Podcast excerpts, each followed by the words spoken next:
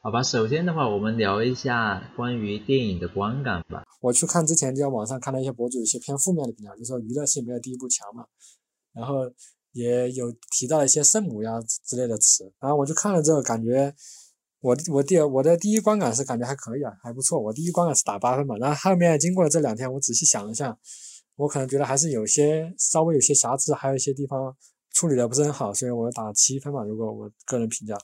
就是，但是我还是推荐大家去看，就我还是觉得这是一部值得去看的电影，尤其现在二零二零年的年末。我看完电影后，尽管由于影院的 3D 放映效果很糟糕，然后亮度低这种老问题我们就不说了吧。就放映时那个电影院居然还有重影，你知道吗？我都以为是我的眼睛有问题了。就所以真的希望就是中国的这种特供 3D 能早点消失。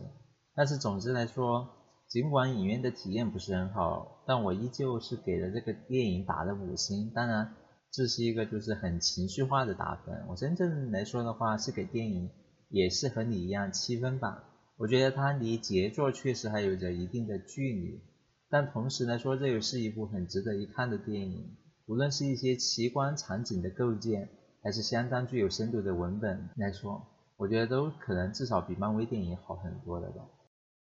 就这部片子呢，其实在大陆的票房还是口碑都相当的糟糕吧，可以说是恶评如潮。但其实同时，北美的评论界那边又是一个中上的评价，无论是烂番茄的新鲜度，还是说评论集合网站 Met Metacritic 的评价都还挺可以的。所以说，你说为什么，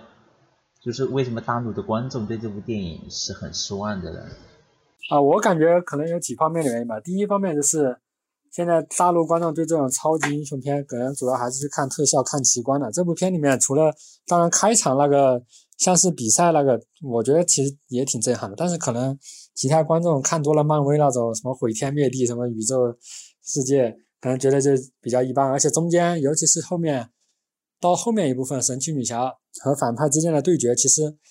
没有，真的有点可能有点都类似于蝙蝠侠那种，就不是很像其他那种神力超超人那种战天斗地的奇观。而且他最后中间，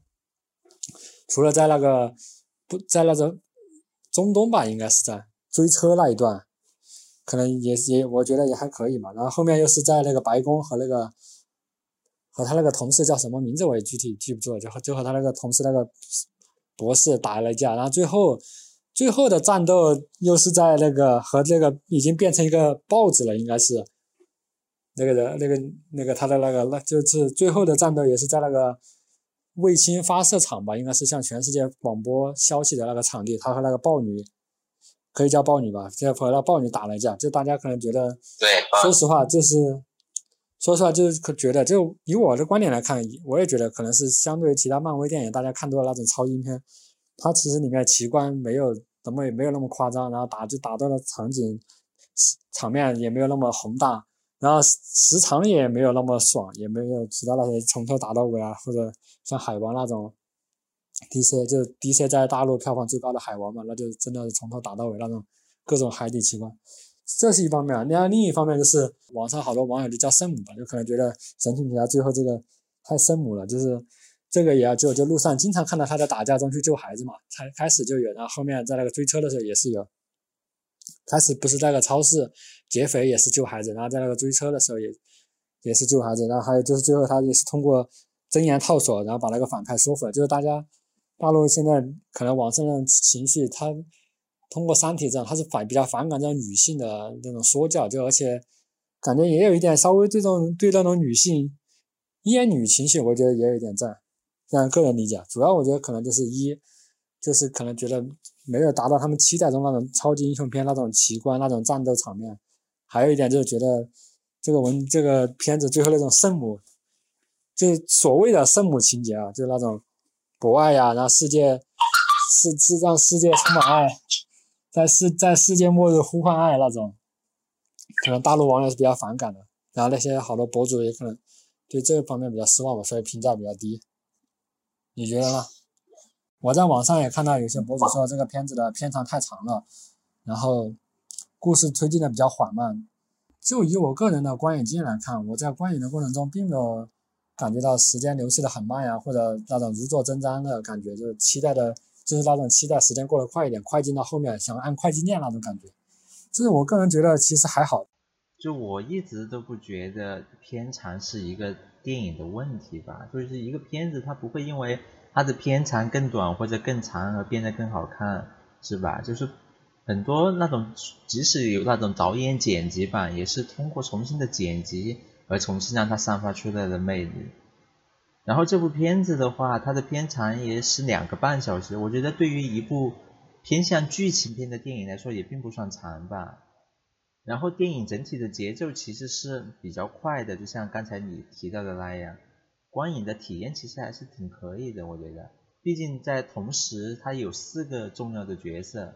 而且除了神奇女侠之外，就两位反派，就相较的其他的超级英雄电影，他们也有着更加丰富的形象。然后豹女和洛德的心路就描写的很丰满，然后我觉得这其实恰恰是本片的优点。就难道像漫威那样将超级英雄大乱炖，那反而会更好吗？然后超级英雄电影难道就是只配拥有娱乐性吗？就难道像漫威的电影那样，让所有的英雄出场，各种方式出场，然后解决一个一个虚假的一个问题？那其实我觉得反而并不好呀。反正我是觉得就是说喷片长就是对电影的不尊重吧。比如说因为这个问题我还取关了一些。豆瓣上的一些关注，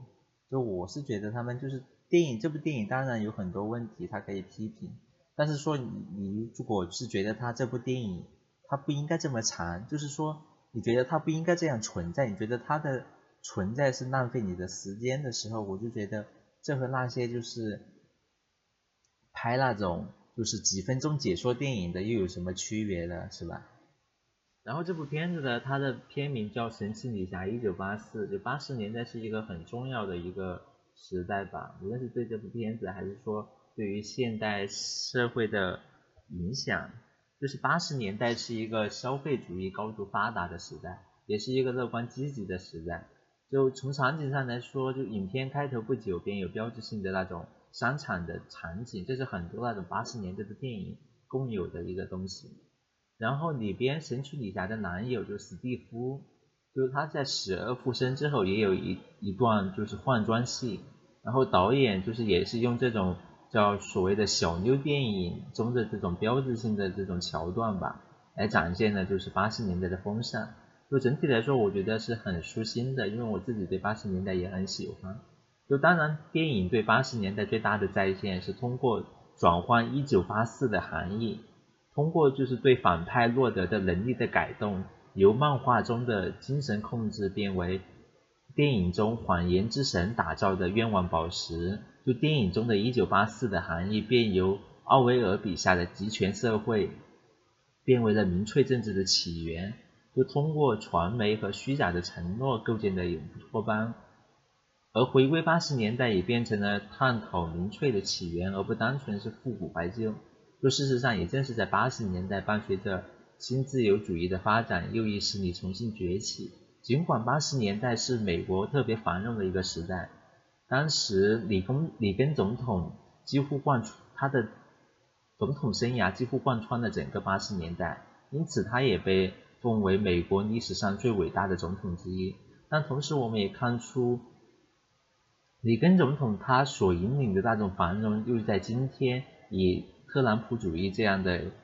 一种丑态回归了吧？所以说，我觉得导演对八十年代的感情其实是特别复杂的。然后，要不沙聪你聊一下你眼中的就是八十年代是怎么样的吧？就是美国的这种八十年代。啊，听完你说的，我想补充一点，我刚才想到，就是那些觉得这个片长过长的博主，我觉得他们可能是去看之前就预预就在自己心里有一个预期，有一个预设，就给自己。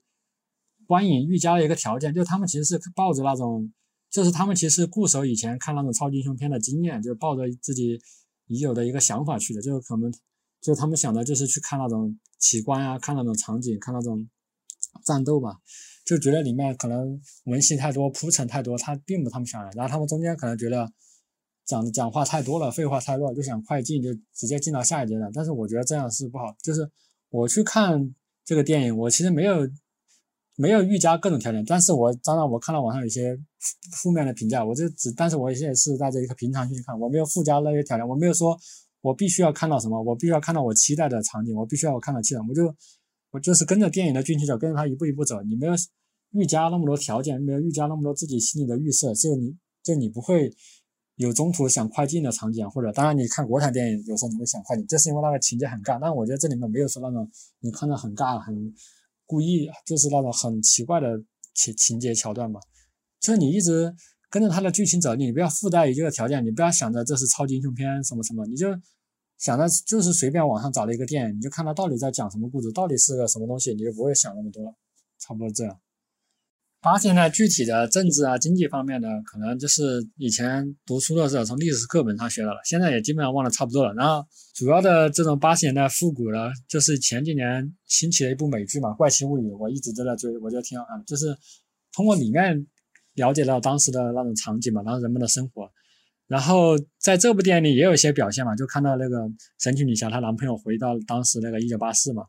就看到路上各种新奇的，比不除了那种飞机啊科技的进步嘛，还看到人们在那跳那个健身操啊，很多女生还有那个在那个商场里面，很多人购物啊，还有人去抢商场，还有就是里面有些人在街边跳那个叫什么舞吧，街舞还是什么霹雳舞吗？还有就是那个男主去坐地铁，看到那个一群留着那种朋克发型的青年，就感到很惊异了。我主要就是通过这些标志性的这影。里面就是那种标志性的场景嘛，场面或者那种人物造型，或者那种活动，当时人们流行的，主要他从那些电影电视剧里面看的，就这些。就是电影其实最争议最大的一点就是在于结局的处理，就是当反派洛德就通过电视信号和整个世界相连的时候，就即便是神奇女侠，她也无能为力了，就她也只能够就是劝说大家。放弃他们那过于轻易而实现的愿望吧。那很显然，大家都起初是不愿意的。但是在八十年代的这种就理想主义基调，就是和巨大的代价面前吧，人们最终还是拯救了自己吧。就这样的结局，我觉得是以反英雄主义的。就神奇女侠一九八四这部影片子，就是没有像很多观众期待的那样，用一场大战去贯穿整个高潮。也并没有让最终让神奇女侠通过她的真言锁去解救整个世界，就是这被很多人就视为了败笔吧。但是影片就恰恰在结局的时候就真正就展现出来了对于民粹政治的就是深刻反思。就民粹政治就是他想强所描绘的一个不需要付出、不需要代价，就只需要像一个电视明星许愿便能实现梦想。就这样的话术，就当然不只是特朗普在使用，所有的民粹主义偶像都在这样的使用，无论是希特勒还是勒庞还是那些人，就大众也只是单纯的被欺骗了嘛？就很显然也并不是啊，他们察觉到背后的代价时，但他们依旧难以放弃。就电影本可以就是让真正的神英雄神奇女侠出手拯救世界，只要摧毁它就行了，是吧？就像。昆汀在电影中做的那样，在电影《无耻混蛋》中做的那样，他只需要把希特勒杀死了，那好，整个世界就被拯救了。但是最终的时候，这部片子他选择的是相信大众，就像很多民主党人相信了选民的选票一样，就摧毁洛德就并非是一个不可能的选项。但是导演是在提醒我们，就民粹和民主实际上它是一线之隔的。民主转换成民粹，但是民粹也可以成长为民主。它需要的是每一个人的自我成长，就是放弃那些唾手可得的诱惑，就是放弃被拯救的那种愿望。电影在结局的处理上，就是而且还有着很明确的那种女权主义的思考，就是通过非暴力行动，就是通过感化而非战斗，就是这样的反类型的处理。就是在被诟病的同时，其实也是在暗示着我们，电影中的男性叙事其实依旧占据着主导。就是也许只有以后就是这样的作品越来越多的出现的时候，就才能让多数人就意识到，就是在暴力的之外，我们还有着其他的选择吧。对这部片里的两个反派的话，其实我觉得塑造的比较好的就是那个男性吧，男性反派洛德吧，就他从最开始一直渴望成功，就看到他在电视上是一个电视名人，然后后面你却发现其实他的公司几乎一要破产了，因为很多投资人都走了，最后一个投资人还拿他公司找他把退钱，然后这呢这一幕也被他儿子看到了嘛，然后他就在他儿子面前就很难堪，他就想改变自己在他儿子心目中的形象，也从他对跟他儿子的互动也看出他是比比较喜。真的是非常爱他这个儿子，而且也很注重他自己在他儿子心中的形象。他不想让他儿子瞧不起他吧，瞧不起他这个父亲。然后最后他做了这么多，可能也是想让自己变得更加强大，也是想获得自己一直以来从后面电影里面对他以前童年还有他创业经历的回归，像你可以知道他对成功是极其渴望的。然后最后从他最后的那个。放弃自己的愿望去找他儿子，也是前面有铺垫了嘛，我也所以我也能够理解，就是他最后被说服了。他想到他儿子在一个人在世界上这么危，在那个当时已经很动荡、很混乱的，估计眼看就要毁灭的世界上，多么危险！他为了他儿子，也是放弃了他的这个愿望。他也从他儿子那里得到了，他儿子其实是不管他成功与否，他儿子都是无条件的爱他的。这一点是我最后还是稍微有点感动的，就是。虽然一直说这种在世界末日呼唤爱啊什么各种泛滥，但是我对这个对这种传统的呃不也不要传统，就我对这种人见人就这种就就这种人与人之间真挚的情感还是会比较会深受感动的。然后，所以我觉得这个嗯反派从他的童年的经历的回顾，还有他后面一系列的作为，还有他最后放弃自己的愿望，我觉得算是比较成功了吧。这个反派的塑造。也是能让我幸福的，他的最后的决定。然后这个女反派的话，我觉得可能稍微比男反派要差一点。当然，他前面也是从他最开始一路铺垫过来，你也能看出他后面可能会有所改变。这个其实对我来说是，我觉得是可以接受的，是别人能够认可的，然后是也是令人信服的。网上的讨论还有一点就是说，神奇女侠是一个圣母吧？但是因为圣母这个词就是在中文中是被污名化的吧？我觉得国内。受到这种社会达尔文主义的影响实在太深了，包括《三体》，《三体》成为了科幻圣经。就是我反正是觉得，就是就是这种男性主导的历史，其实没有向我们展现出更多的可能性，就是通过合作、通过协商来够实现的那些东西。他们往往想到的是通过战争、通过暴力来实现。就你觉得圣母是一个？怎样的？你对圣母是个什么样的观感呀？大家对圣母的反感的流行，可能也从侧面说明，现在真的是这种互害社会，就是社会越来越险恶了，人心叵测，大家就不敢，就很很怕自己，就很怕自己的善良、自己的同情心、自己的善意被利用、被被别人欺骗。人们不相信这样的东西了，就不相信有世间。